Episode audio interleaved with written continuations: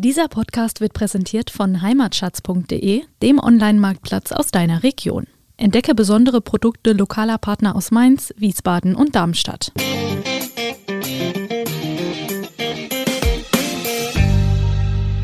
Man kann sich sozusagen den Berg erarbeiten. So, also Samstags, Sonntags alle Weine probieren und samstags abends nochmal die Jungen mit der Riesling Lounge. Riesling Lounge, das ja. ist auch schön, der Riesling Lounge. Also mit der Riesling Lounge. Ja, du bist polyglott, ich sehe schon. Wer hat das nicht schon erlebt? Freunde haben sich überraschend angesagt. Bisschen was zusammen kochen, einen netten Abend machen. Schön, aber wo kriege ich jetzt auf die Schnelle den richtigen Wein dazu her? Und welcher soll es eigentlich sein? Weiß oder doch besser rot? Was kostet ein guter Wein? Und woran erkenne ich ihn? Fragen über Fragen. Wir erklären unter anderem, staubt trockener Wein? Warum riecht Wein nach Litschi? Und was haben Pferdeschweiß und Geranien um Himmels Willen mit Wein zu tun? Antworten gibt's von Wein mal eins, dem VRM-Podcast zum Thema. Jede Woche eine neue Folge für Weineinsteiger und alle, die schon immer etwas mehr über Wein, Genuss und allem, was sonst noch so dazugehört, wissen wollten. Am Mikrofon sind René Hart und Tom Elke. Liebe Hörerinnen und Hörer des VRM Wein Podcasts Wein mal eins, es gibt einen Satz und der heißt, gemeinsam geht's besser. Und das ist auch das Live-Motiv der heutigen Folge, nämlich die beschäftigt sich mit Winzervereinigungen im VRM-Land. Und René, was haben wir uns denn da vorzustellen? Ja, Tom, äh, Winzervereinigung gab es schon immer und seit den 2000er Jahren ist es ein wahrer Boom in den Weinbauregionen geworden.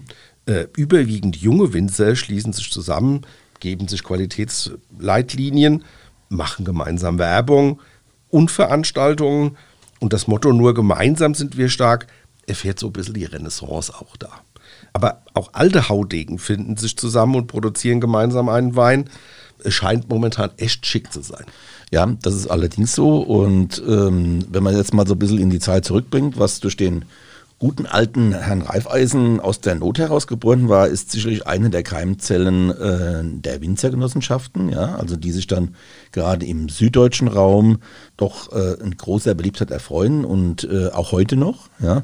Da muss man sagen, gerade dort, also ich denke jetzt mal an Württemberg, Baden, ja, da gibt es auch noch viele Feierabend- und Nebenerwerbswinzer und durch den Zusammenschluss nutzt man eben gemeinsam Maschinenkeller und Know-how. Gemeinsam geht es eben besser. Ja, und es geht gut, weil eine meiner Lieblingswinzergenossenschaften, die liegt im Schwarzwald.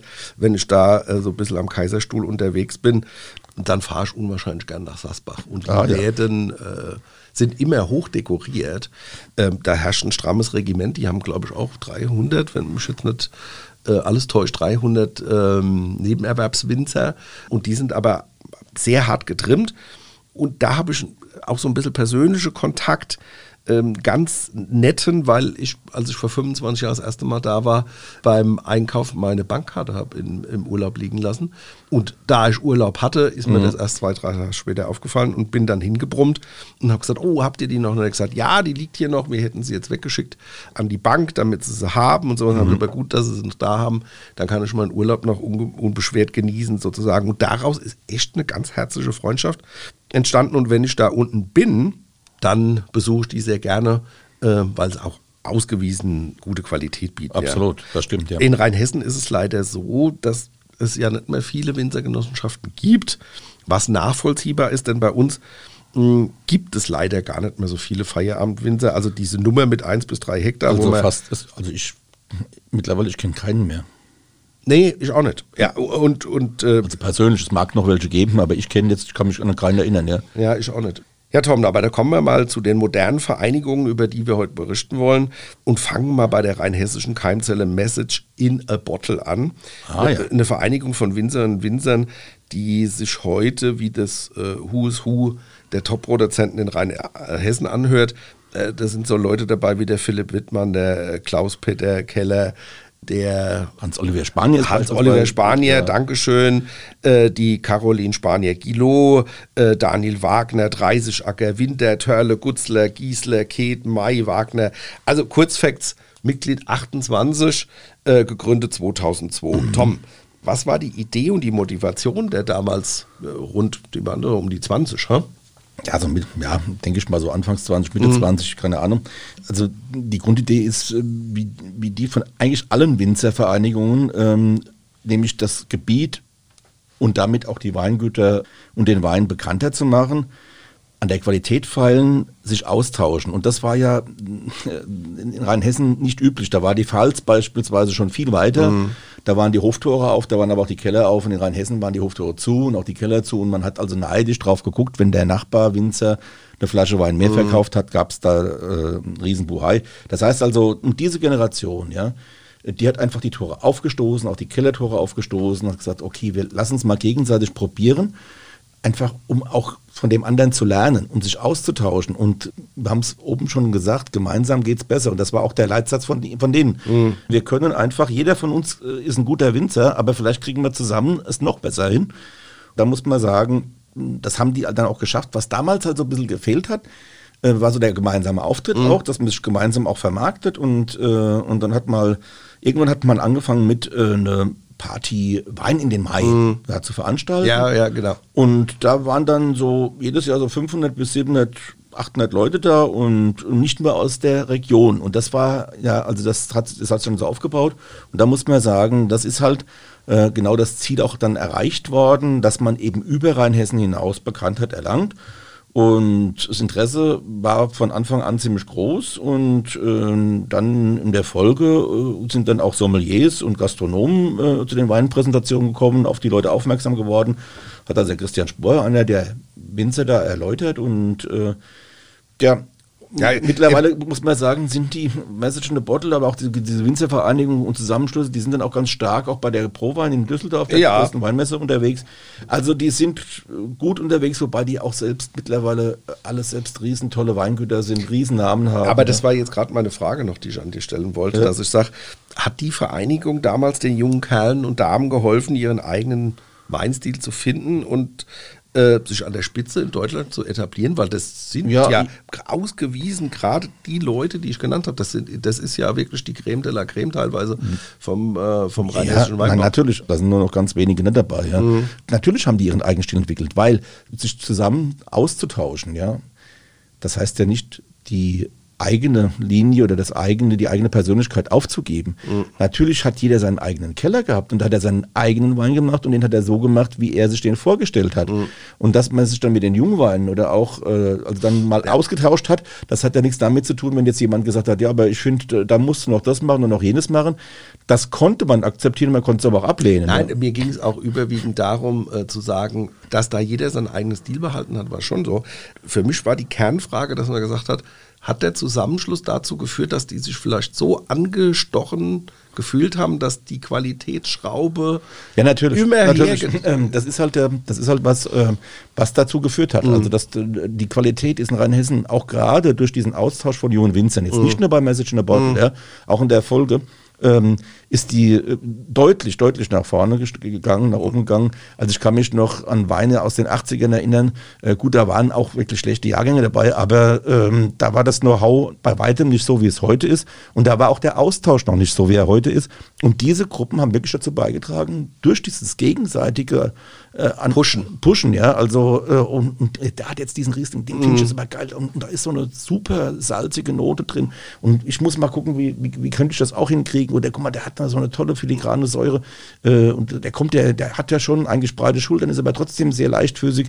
Äh, das möchte, ich aber auch gerne haben, ja. Wie, wie kriegt man das hin? Mhm. Oder aber auch in schlechten Jahrgängen wenn, ähm, ich erinnere mal an 2006, als es den, Turbo, den Turbo-Herbst gab, als mhm. da ganz schnell geerntet werden musste wegen Regen und mhm. so weiter. Und auch da hat man sich ausgetauscht und hat versucht, eben äh, gute das Beste draus zu machen. Ja. Ja. Kommen wir mal zu einer Organisation, die heute noch sehr viel äh, tut und äh, jedes Jahr ein ausgesprochen gute Werbearbeit macht und, und, feste Rote Hang e.V. in Nierstein. Also der Rote Hang in Nierstein steht ja für Riesling und Spitzenqualität. Tom, du bist ja außergewiesener Kenner der Thematik, da du ja ein umfangreiches Buch über dieses extraordinäre äh, Riesling-Terroir geschrieben hast. Ja. Ja, also das Buch heißt Mythos Roter Hang, ist leider mittlerweile vergriffen. Und dieser Rote Hang ist ja im Prinzip ein, wenn man so will, ein Kon Konglomerat von Spitzenlagen, also zusammengefasst eines der besten Riesling-Terroirs der Welt. 30 Winzerfamilien haben damals äh, sich zusammengeschlossen zum Verein oder die sind heute auch, gibt es 30 Mitglieder, so muss man sagen. Heute sind es 30 Mitglieder. Heute sind es 30, genau. ja, das war, ja, auf jeden Fall gibt es 30 Mitglieder, der Wein vom Roten Hang e.V. Und da muss man sagen, es sind eben 30 Individuen, 30 verschiedene Charaktere, 30 verschiedene Philosophien in den Gütern, Weinberg und Keller und 30 Interpretationen des Roten Hanges. Geeint werden diese 30 ganz verschiedenen äh, äh, Winzerpersönlichkeiten oder Winzerinnenpersönlichkeiten auch durch die gemeinsame Herkunft in dieser 280 Millionen Jahre alten roten Verwitterungsböden mhm. ja, und damit arbeiten zu dürfen und daraus tolle mineralische Rieslinge äh, entstehen zu lassen. Ja, aber es sind jetzt nicht nur Niersteiner Winzerinnen, es ist auch eine Vereinigung jetzt von Winzern, die aus umliegenden Ortsgemeinden äh, Parzellen jetzt erworben haben, also Weinelsheim, Nackenheim, Guntersblum, Dexheim, die mittlerweile da auch ja, das geht bis hin nach, nach, nach, nach Steinbockenheim, ja. zum Weingut Steiz beispielsweise. Äh, da, da, fahren Winzer 30, 40 Kilometer, um da diese ihre Weine, äh, mhm. Weine zu ernten, weil einfach das Top-Lagen sind und da auch Top-Qualitäten zu erzielen sind. Das ist übrigens auch in anderen Anbaugebieten so, wenn du da eine, wenn du überhaupt Weinberge in Top-Lagen kriegst, dann sind mittlerweile auch nicht nur dann die Einheimischen da. Für die Weinberge im Roten Hang werden Top-Pachtpreise, Top-Kaufpreise gezahlt. Also das um ein, Vielfaches. Filetstückchen. Ja, viel, Vielfaches höher als in anderen Gemeinden, wo eben keine Toplage mhm. da ist. Aber kommen wir mal äh, zu einer tollen Veranstaltung, die wir jedes Jahr, das ist äh ja also im Rahmen im Rahmen der Weinpräsentation am Roten Hang im Juni mhm. äh, gibt es die Riesling Lounge und da müssen natürlich zwei äh, Solotänzer wie wir beide dürfen da nicht fehlen. Samstagnacht musikalische äh, Anfeuerung von DJ Chubby äh, an der Fockenberghütte. Das ist also meist dann hoch über dem Rhein. Das sind die Jungwinzer, die da. Und die Jungwinzer feiern dann da. Ja, man muss sagen, es ist also fantastisch, unter dem freien Sternenhimmel zu stehen und den Riesling zu schlürfen, den Fluss, das Panorama. Äh, ja, und da haben wir schon einige Schuhe vertanzt, das kann ich dir sagen. das stimmt. Also wer noch nicht da war, unbedingt mal besuchen nach Corona. Dieses Jahr wird es auch wieder online, glaube ich, stattfinden. Immer am zweiten Wochenende im Juni. Hm, hat für mich den Vorteil, so ein bisschen, weil ich ja ein Juni-Geburtstagskind als Zwilling bin. Da habe ich schon schöne große Partys geschmissen. Ja, da sind wir aber auch schon sehr nass geworden. Ja. Weil es ist halt eine Outdoor-Veranstaltung. Ja, das stimmt, aber ja. man kann sich sozusagen den Berg erarbeiten. So, also Samstags, Sonntags ja. alle Weine probieren und samstags abends nochmal die Jungen mit der Riesling Lounge. Riesling Lounge, das ja. ist auch schön, der Riesling Lounge. Also mit der Riesling Lounge. Ja, du bist polyglott, ich sehe schon. ja, aber kommen wir mal zu einem anderen Weinanbaugebiet und einer relativ neuen Vereinigung. Ja, ganz, ganz jung. Ähm, Nahe Weinrebellen nennen die sich. Mhm jung, laut, wild. Ja, so sind junge Leute. Das also, finde ich schon mal ähm, äh, ein Statement und eine Aussage. Das dürfen die auch sein. Wir natürlich. waren ja auch so. Also wir sind es ja teilweise ja, heute ich, noch. Ich weniger, du mehr. Ah ja. Die zehn jungen Weinmacher und Weinmacherinnen, die dort tätig sind, die bringen so richtig frische Wind an den Nahe. Sagen sie auch selbst, ja, dass das so ihr Ziel ist. Sie wollen da ein bisschen Innovation und, und Dynamik äh, genau. entfachen und das gelingt ihnen auch ganz gut. Ja. Also März 2018 erst gegründet. Gemeinsam wollen sie die Überzeugungskraft der Naheweine in den Vordergrund stellen. Das finde ich auch schon mal ganz gut. Mhm. Und rebellieren für den guten Geschmack. Und das tun wir beide ja auch. Ja, unbedingt. Ja. Füreinander nicht gegeneinander lautet eine weitere Devise der Jungwinzer. Im Vordergrund steht nicht der Erfolg des einzelnen Weinguts, sondern die Vorstellung einer einzigartigen Region. Und da sind wir jetzt wieder bei Message in the Bottle. Genau, genau. das war damals auch das Ziel äh, dieser Pioniere, kann man ja sagen. Ja, wobei da geht es schon so ein bisschen weiter, weil sie gesagt haben, durch frische, spritzige Weine, ausgelassene Partys und der nötigen Prise an rebellischen Tätigkeiten wird der Weingenuss bei jeder Generation zum neuen Lifestyle. Ja, glaubst du, die Leute damals bei Message in the Bottle haben keine ausgelassenen Partys gefeiert und die waren nicht rebellisch? Ja, doch, das kann Im, ich mir auch im Sinne, Im Sinne, sagen wir mal, was, was davor war, so im, in den Augen der Altvorderen waren die, denke ich, schon auch ganz schön rebellisch. Ja, ja das, kann, das, kann, ich sagen. Aber zurück zur Nah- und zu den Nahweinrebellen, ja. um Gottes Willen. Also auch der Name Nahweinrebellen wurde ganz bewusst gewählt. Die wollen also nicht gegen etwas sein, sondern für Nahewein und für die Herkunftsregion. Der Name sollte schon so ein bisschen provozieren und Aufmerksamkeit erregen. Dann finde das auch ein toller Name. Absolut. Ja.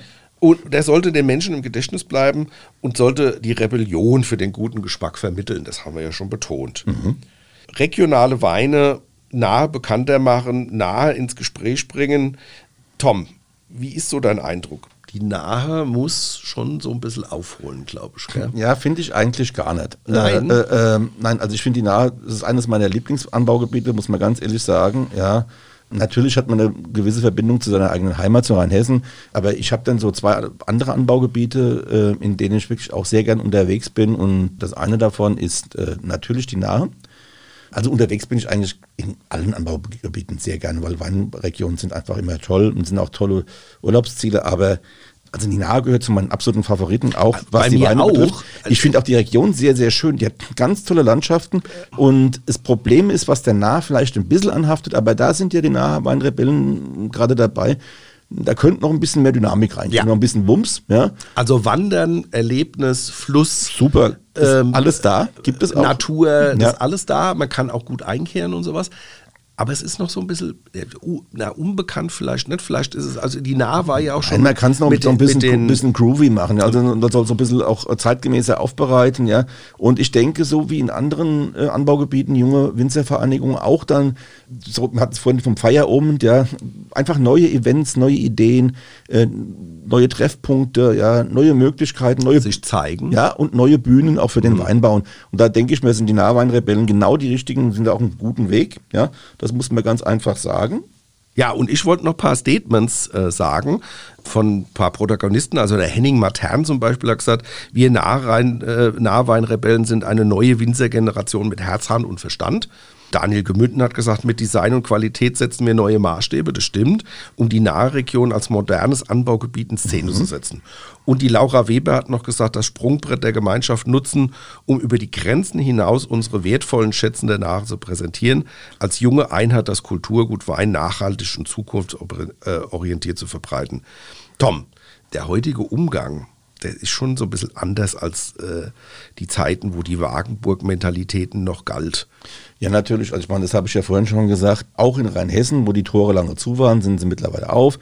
Und das gilt auch für, denke ich mir, für viele andere Anbaugebiete. Die sind da innovativ unterwegs. Die sind, die nutzen aber natürlich auch diesen großen Markt, das Internet. Ja, Äh, auch da sind die jungen Winzer prima positioniert, gerade zu Corona-Zeiten. Ich denke mal an die vielen Online-Weinproben und anderen Events, die sie da gemacht haben. Ja, ich, ich sehe auch immer die, äh, wenn man in Insta und in den anderen sozialen Medien, äh, wie kreativ dort Dinge Natürlich. ähm, ähm, Weil die wollen ja auch, die wollen werden. ja auch junge Leute abholen. Ja, klar. Äh, da sind die schon clever und auch, auch wirklich kreativ.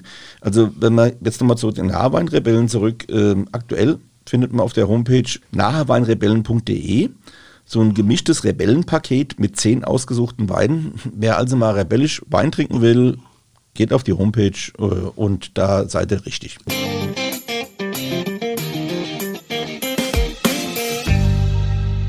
Hier ist sie wieder, wie in jeder Woche, unsere Weinentdeckung für euch. Das ist ja der Weinsinn! Ja, Tom, heute habe ich wieder was Spannendes dabei. Und zwar hab, gehen wir heute mal an die Nahe. Oh, Ja, da waren wir schon lange nicht mehr. da waren wir schon lange nicht mehr. Und heute habe ich aber auch äh, wirklich was dabei, wo du sagst, uiuiuiui. Also ich bin mir sicher, dass du das sagen wirst. Ui, ui, ui, weil. ich habe äh, zwei 19er Sauvignon Blanc äh, Loarista im Barrique gereift mitgebracht. Ey, Ja, das hört sich schon mal gut an. Ja, und ähm, da ist der Name Programm, weil Loarista knüpft ein bisschen an die Stilistik der klassischen Sauvignon Blancs von der Loire an. Ähm, in kleinen Barrikfässern herangereift, vereint er den Geschmack so ein bisschen gelber Früchte mit elegant eingebundenen Holznoten. Es gibt auch viele, die heute sagen Sauvignon äh, Blanc Fumé. So weit wollte die äh, Winzerin Annette Klosheim nicht gehen. Die Sommeliers empfehlen den Loarista gern als Essensbegleiter zu gegrillten Fisch- und Meeresfrüchten. Ich finde, wir probieren jetzt erstmal und Genau. gucken, ob das stimmt, äh, ob wir uns das vorstellen können. Ja, ich und bin schon ganz gespannt. Äh, ja, oh, die Farbe ist schon mal sehr schön. Zum Wohl. Oh, Oh je, das ist ja. Also wenn ein Weißwein solche Ge- Ge- Geruchsaromen verströmt, ja, das ist schon, also tatsächlich exotisch, ja, das muss man schon sagen, reine Exotik. Aber du hast auch so diese so Vanilletöne hast du schon mit drin vom Barrique, ja. Ja, Ja. aber ich finde, er, er hat auch so einen Touch grüne Noten, die aber nicht so überbordend sind, sondern dass man sagt, äh, Maracuja, cremisch. Mich erinnert er sogar so ein bisschen an meine Jugend. Äh, Splitteis diese Kombi Maracuja und Vanille. Also da, da bin ich, okay, wenn du Split, weil, ja, also. Ich mache jetzt Werbung für Langnese, aber das erinnert mich tatsächlich daran. Okay. Äh, Im entferntesten, dass man sagt, diese also die, Kombi. In, in die Richtung Exotik gehe ich da mit. Mhm. Also Maracuja bin ich auch bei der, ja. Aber ja, mit dem Split-Eis, das, das muss ich nochmal geistig unbedingt genießen oder, oder mich mir reinziehen. Ja, ja er, er, hat auch äh, ein bisschen Krebfrucht äh, und wir müssen sagen, das ist ein absolut geiler Trinkfluss, oder? Also es ist, ein, es ist ein toller Wein. Da kann ich jetzt tatsächlich auch Fisch und Meeresgetier, kann ich mir gut vorstellen. Auch wenn man mal so in der Bretagne war und sieht, was da zu Austern und Meerestier getrunken wird. Aber er ist halt auch schon, ich finde, der hat auch schon sehr, sehr, sehr voluminös, ja. Mhm. Ich könnte mir den auch durchaus auch mal zu Fleisch vorstellen. Äh, helles. Ja, ja, ja, könnte ich mir gut. Äh, das darf auch ruhig ein bisschen. Ja, Röst, also Ja, das ja. darf ruhig ein bisschen Röstaromen haben und sowas. Finde ich ähm, auch schön. Bin ganz interessiert, wie der sich über die Zeit entwickelt. Das ist ein 219er und der macht jetzt schon unwahrscheinlich Spaß. Und der hat Potenzial. Und der hat Potenzial. Also Absolut. da auch wieder unser Tipp: Leute, holt euch das Ding und legt den mal hin und guckt mal so in vier Jahren, guckt mal in fünf Jahren, in sechs Jahren, wie sich das so entwickelt. Zum Weingut.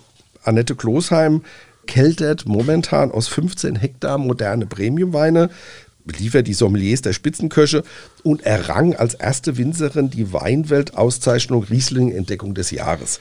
Ja, also ich war ja seinerzeit auch schon mal. Lass mich raten mit dem DWI. Ja, bei einer Pressereise übrigens. Ja, nein, also wir waren da äh, äh, bei ihr gewesen und äh, haben da in Weinbergen über äh, Langenlohnsheim, wo das Weingut ja beheimatet ist, mhm. äh, da war noch ein zweites Weingut bei, das Weingut Honrad, haben wir eine wunderbare Weinprobe genossen und äh, wer die Annette Klosheim auch mal erlebt, wie sie ihre Weine präsentiert, ja, das ist, da ist Zug dahinter, da ist Begeisterung dahinter, da ist Leidenschaft dahinter und all diese Charaktereigenschaften, die spiegeln sich auch in ihren Weinen wieder, muss man ganz einfach sagen. Ja, und Tradition äh, gibt es. 150 Jahre alt ist das Weingut. Sie baut aus hochreifen Trauben ähm, relativ puristische Weinlinien aus und da geht es auch immer so ein bisschen Geschmack und Ästhetik und das sieht man jetzt auch so ein bisschen bei der äh, Renovierung äh, der Vinothek. Was uns noch aufgefallen ist, das haben wir ganz vergessen zu ja. sagen, das ist ja ein Wein, der aus zwei. Das äh, wollte ich gerade noch anmerken. Ah, Entschuldigung, ja. dann bitte. Ja, also dieser Wein lag in zwei verschiedenen Holzarten, mhm. äh, und zwar in Fässern aus Eiche und in Fässern aus Akazie. Und das kann auch so ein bisschen mit zu dieser Würze, die der Wein ja auch hat, beitragen. Also Akazie ist immer so eine Sache, da, äh, da ist das häufig so. Vielleicht sage ich jetzt noch was zu den Daten. Ja. Ich wollte noch sagen, dass äh, für Sie ganz wichtig ist, äh, bevor die Daten kommen, dass halt die Fruchtigkeit erhalten bleibt. Und das macht, ja, den, das ja auch, und das macht den Unterschied zu den ausländischen Produkten, wo oft auch so die, die Holznote im Vordergrund steht und es eher so um Bodentöne, um Mineralität und sowas geht. Und das wollte sie nicht, sondern sie wollte mhm. da auch diese Fruchtigkeit erhalten. Und das, finde ich, macht ihn dann zur Ausnahme und macht ihn unwahrscheinlich schön. Ja, also, dann die Daten, 0,4 Gramm Restzucker, 6,3 Gramm Säure, Alkohol 13,5 Volumen, 13 Volumenprozent, mhm. Preis 16 Euro. Auch jeder Cent wert und wie gesagt, unser Tipp, kaufen, hinlegen, genießen.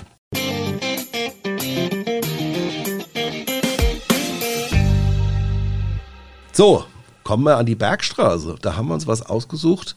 Das Thema Winzerinnen, Frauen mhm. im Weinbau Gibt es? Vinissima? Ja, nein, ich wollte sagen, vor 30, 40 Jahren war das leider so, dass die Frauen da gar nicht so aktiv waren. Absolut. Und äh, man muss sagen, es sind immer mehr Frauen in, in, in, im Weinbau, in, dem, in der Männerdomäne, in der einstigen Männerdomäne tätig. Da muss ich auch sagen, das ist, ähm, ich finde das prima und äh, es ist eigentlich aber auch im Zug der Zeit äh, und war längst überfällig und ich finde es auch toll, denn wie die sich da wirklich emanzipieren und, und, und auch, auch engagieren und, und auch ihren Platz gefunden haben. Das klingt jetzt alles ein bisschen altbacken, äh, das muss ich so ein bisschen revidieren. Es ist einfach gut, dass Winzerinnen Wein, dass Frauen Wein machen, weil ich habe das Gefühl und wenn ich auch die Weine probiere, mhm. Frauen machen irgendwie anders Wein als Männer. Oh, das ist das müssen ja, wir nochmal ähm, diskutieren. Ähm, das machen wir mal in der gesonderten mhm. Sendung. Aber ich bin immer wieder begeistert, was, was dann auch, äh, sagen wir mal, die Stilistik anbetrifft ist alles sehr individuell, mhm. ja, auch wie bei den Männern. Und mhm. dann muss ich sagen, ich finde es toll, mit welchen Ideen und Kreativitäten ähm, da auch zu Werke gegangen wird. Und deshalb finde ich es auch toll, dass es jetzt eben diesen Zusammenschluss gibt, von dem du jetzt gleich mal ein bisschen berichten wirst. Ja, und zwar geht es diesmal um äh, sechs Jungwinzerinnen, die sich in der Vereinigung Wieners an der Bergstraße gegründet haben. Mittlerweile, ach nee, sechs, mittlerweile sind sie ja. zu siebt. Was sie alle eint, ist ihre Liebe zum Wein und das Credo I love Wine. Als junge Mitglieder der Bergstresser Winzergenossenschaft haben sie sich bei der Vereinigung kennengelernt und sofort ein Ziel formuliert. Wein soll auch für das jüngere Publikum attraktiv werden. Ja, und das ist ja im Prinzip so eine, grob, eine ganz große Linie, die durch alle Anbaugebiete sich zieht, ja, und das ist auch ein Ziel oder eine Zielrichtung der ganzen äh, Gebietsweinwerbungen, aber auch äh, des Deutschen Weininstituts als, als äh, bundesweit tätige Weinwerbung, Natürlich ist es wichtig, an die junge Generation ranzukommen, weil es muss ja auch irgendwie weitergehen. Also wenn jetzt die, die alten Weintrinker irgendwann mal nicht mehr da sind mhm. äh, und es ist, äh, und da muss ich sagen, da, da haben die natürlich äh, recht mit diesem Anspruch. Die Frage ist immer nur, wie. Und ich sage jetzt mal, man konnte 17-, 18-Jährige in den 70er Jahren anders ansprechen als heute. Ja? Und äh, man braucht also eben äh, heute äh, auch andere äh, Instrumente. Und um ihr Ziel zu erreichen, haben alle in ihrer Freizeit, wir reden mhm. jetzt von Wieners, ja, an der Bergstraße, ganz viel Zeit und Herzblut investiert. Selbst das Logo wurde selbst entwickelt mhm. und das Logo, das sich auch auf den mittlerweile vier Weinen und einem Sekko der Gruppe wiederfindet, stellt ein stilisiertes Weinglas dar und der Kelch ist gleichzeitig das V, das für Wieners steht. Mhm. Der erste Wein bekam den Namen, man höre und staune, Wieners First und ist auch eine Weißwein-Cuvée, wie und wie alle Wieners Weine fruchtig, feinherb und aromatisch. Und dieses fruchtig, feinherbe, ich denke, da sind sie bei der jungen Generation auf einem guten Weg, mhm. weil die, denke ich mal, die, die kriegt man eher zu einem Weingenuss, äh, also diese Limo- und Cola-Generation und, und was die heute noch so alles in sich reinkippen. Ja, ich würde es gar nicht so negativ sagen. Ja, nein, aber diese, man, diese Süße ist es, weil die macht ein angenehmes Mundgefühl. Ich glaube jetzt kaum, dass man einen jungen Menschen so mit 16, 17 mit einem gereiften Riesling äh, äh, anspricht, der schon eine leichte Firnis mhm. hat und Petrolnoten. Ich glaube, das ist nicht so unbedingt das Ding für also die jungen Leute. Ich bin immer bass erstaunt, wenn ich mit jungen Leuten, gibt es ja auch viele noch in meinem Umfeld sozusagen durch meine eigenen Kinder, was da heute für ein Weinwissen schon ist, um was die sich Gedanken machen und was die ein Wissen schon haben. Das hatte ich in dem Alter also das Weinwissen da, hatte ich nicht. Da hast du recht. Und, und äh, deswegen sage ich, mh, hm, sicherlich ist es unkomplizierter, einen, einen, feinfruchtigen Wein zu trinken, als jetzt ein gereifter Riesling, weil der etwas anspruchsvoller ist. Aber täuscht dich mal nicht. Also ich habe da äh, ja. ganz viele, wo ich sage, Mensch, Mensch, Mensch. Nee, ich, ich, ich täusche mich nicht. Mhm. Ich habe auch einen Sohn zu, zu, Hause, der so jetzt äh, Mitte 20 ist. Mhm. Und das ist erstaunlich, auch jetzt in der Clique, mhm. da sind die mit Wein ganz gut drauf. Aber Vorsicht, wir leben in der Weingegend. Ja. Mhm. Da denke ich mal, setzen, setzen sich auch die Leute, die ja aufwachsen, mhm. näher ja, mit, mit, dem Thema, mit dem Thema auseinander, ja. als ich sage jetzt, äh, ich komme dann immer mit Osnabrück, Bremerhaven und Passau. ja, ja aber, ja, aber ich glaube, vom Grundsatz her, es geht mehr um den sensorischen mhm. Zugang mhm. zum Thema mhm. Wein. Und ich glaube, da ist, ist mit so einer gewissen Restsüße, äh, also mit Speck fängt man Mäus. Ja, kann sein. Also, wieso, zurück zu Wieners, wieso beschäftigen sich junge Frauen über den Job hinaus mit Wein?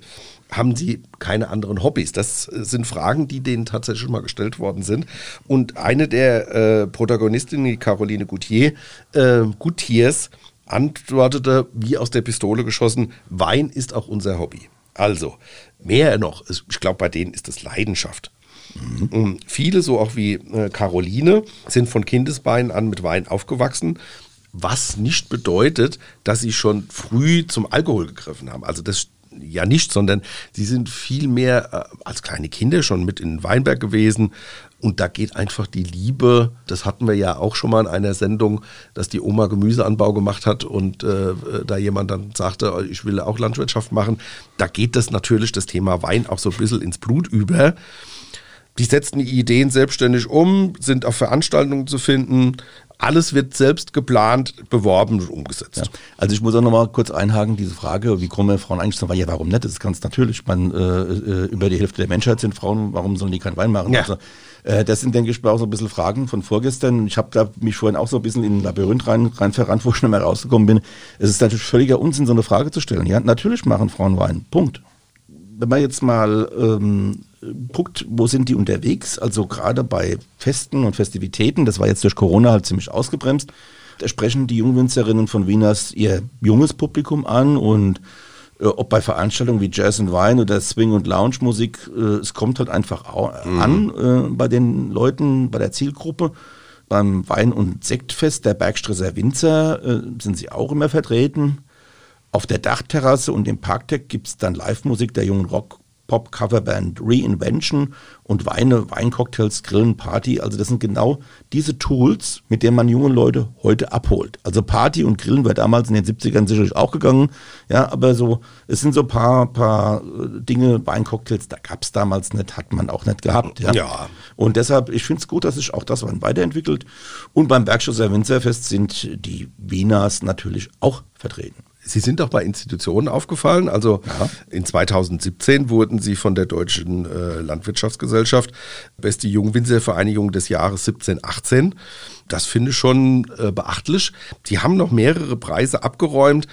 Das, glaube ich, ist so äh, der Antrieb auch, oder dass Sie merken, wir sind da auf dem richtigen Weg. Äh, mhm. Wir werden gesehen, wir werden gehört und genau das wollen Sie ja. Ja, und mit solchen Preisen, da fällt mir auch auf, weil dann steht man im Schaufenster und äh, dann genau. werden auch andere, dann, ach guck mal da, äh, sowas gibt es an der Bergstraße. Mhm. Ja. Derzeit haben die äh, Wieners in ihrem Portfolio unter anderem Wieners First, den gibt es immer noch, mhm. dann Wieners Red, Wieners äh, Dry and White und dann Wieners Sparkling. Ich bin mal gespannt, was diese Frauenpower von der äh, Hessischen Bergstraße, äh, was wir da noch von hören, was diese Gruppe sich noch alles einfallen lässt. Ja, cool. Bleiben wir in Hessen. Wir gehen mal in den Rheingau. Da gibt es äh, eine Vereinigung Zeilensprung, ausschließlich Weingüter aus dem unteren Rheingau. Sind alle mit dem Rheingau sehr verbunden und stehen für die authentischen Weine mit Charakter. Sie schauen auch so ein bisschen, das fand ich ganz schön, haben sie auf ihrer Webseite geschrieben. Wir schauen über die Zeile hinaus, sind neugierig, entwicklungsfreudig und können viel voneinander lernen. Mhm. Deswegen Zeilen. Ich finde es mit dieses, Toller Name, ja, ja, schönes Wortspiel. Ja, Oder Metapher. Und für, ne? und für die heißt Tradition nicht Stillstand, sondern immer das Weiterentwickeln Ideen auf basierenden Werten. Mhm. Ja, 2014 haben sie sich gegründet und einer der sieben Weingüter, die dort organisiert sind, den kennen wir ganz gut, den Pascal Sohns, der auch mal für die Deutsche Weinelf gekickt hat oder sogar mal der Kapitän war. Das ist ja auch so eine Art Winzervereinigung, Tom. Kannst du mal zwei Takte zu sagen? Zu ja, eine sehr sportliche Winzervereinigung. Also da kicken Winzer aus verschiedenen Anbaugebieten mit. Ja, dann gibt es auch Turniere, Europameisterschaften, Aber nicht nur Fußball, das sind auch Journalisten und und und dabei. Ja, da ja, sind Winzer dabei, da sind natürlich auch Journalisten dabei. Also mhm. alle Leute, die so mit Wein zu tun haben, aber im Schwerpunkt sind schon Winzer. Ja. Und das, sind, das nennt sich auch die, die Winzer Fußballnationalmannschaft. Ja. Und da gibt es auch Turniere und die gibt es international. Also die Deutschen waren da auch schon sehr erfolgreich. Ja, also ich kann mich an Spiele in Mainz im 05-Stadion ja. erinnern. Äh, und die waren schon Europameister, denke ich, und Vize-Europameister. Ja, und ähm, die gegnerischen Mannschaften bringen natürlich auch Material aus ihrer Heimat mit und sowas. Und das mhm. ist auch für die Sportler ganz schön. Die machen natürlich ein, ein, Stößchen nach dem Spiel, weil der Sport steht im Vordergrund. Aber als Zuschauer ist das besonders, weil da darf man auch schon mal vor der Halbzeit äh, eine Kleinigkeit Achtel schon mal aus dem Ausland trinken. Es ist ein wunderbares Erlebnis. Also wenn, wenn die deutsche Weinelf irgendwo mal kickt ja. und sie haben Gelegenheit, dann schauen sie vorbei. Auf jeden Fall. Und ähm, man muss jetzt auch sagen, das sind dann wirklich sportbegeisterte oder fußballbegeisterte Winzer und die spielen dann teilweise in ihren Heimatvereinen äh, äh, eben auch in den, also in den Heimatorten, Entschuldigung, in den, in den Fußballvereinen. Ja und sind dort ganz häufig auch Leistungsträger. Ja, das stimmt. Also anscheinend äh, beflügelt der Wein auch die sportliche Leistungsfähigkeit, möchte ich mal behaupten. Aber zurück zu Zeilensprung. Die Winzer betonen, wir profitieren von einem gegenseitigen Austausch in einem freundlichen Miteinander. Davon gehe ich einfach aus. Und die unterschiedlichen Strukturen der einzelnen Mitgliedsbetriebe schaffen Synergien, mhm. ohne die Individualität der Weingüter einzuschränken. Ja gut, aber das haben wir, das ist im Prinzip allen gemein. Also das haben die alle, die, die, du hast es jetzt mal wieder von, von Ihnen dann genannt und verlesen, aber das gilt eigentlich für alle. Ja, das sind so die Grundsäulen äh, von allem. Ja. ja, aber dann sage ich noch ein Zitat durch die Bündelung unserer Kräfte sind wir einen Zeilensprung voraus. Gigantisch. Und da, das ist ein schöner, der, der, der, Zeilenspringer. Klasse. Das ist ein schönes Bild. Ja, ja und den Award for Friends äh, vergibt die Redaktion des Feinschmeckers, also das ist so ein Genussmagazin, mhm. ja, ähm, das sich auch sehr stark um Wein kümmert, an eine Vereinigung von Winzern, die sich für Qualität der Weine und das Renommee ihrer Anbauregion engagieren Und jetzt kommt's, mit dem Award for Friends 2015 wurde die Rheingauer Winzervereinigung Zeilensprung ausgezeichnet. Nachträglich noch herzlichen Glückwunsch. Nein, ist schon ein paar Jahre her, aber man muss wirklich Nicht? sagen, ich glaube, das Leitbild und was sie sich gegeben haben und das, was sie erreichen wollen, da sind sie auf einem guten Weg. Derzeit bieten sie während der Corona-Zeit verschiedene Tasting-Formate an. Danach wird natürlich auch wieder äh, Präsenzveranstaltungen möglich sein. Wer sich da interessiert, einfach mal gucken und der Zeilensprung kommen. Und jetzt bleiben wir im Rheingau. Da gibt es nicht nur die Zeilenspringer, sondern da gibt es auch Hashtag Fingerprint. Ne? Und mhm. Hashtag Fingerprint ist auch eine Vereinigung von jungen Winzern im Rheingau. Das sind 14 insgesamt.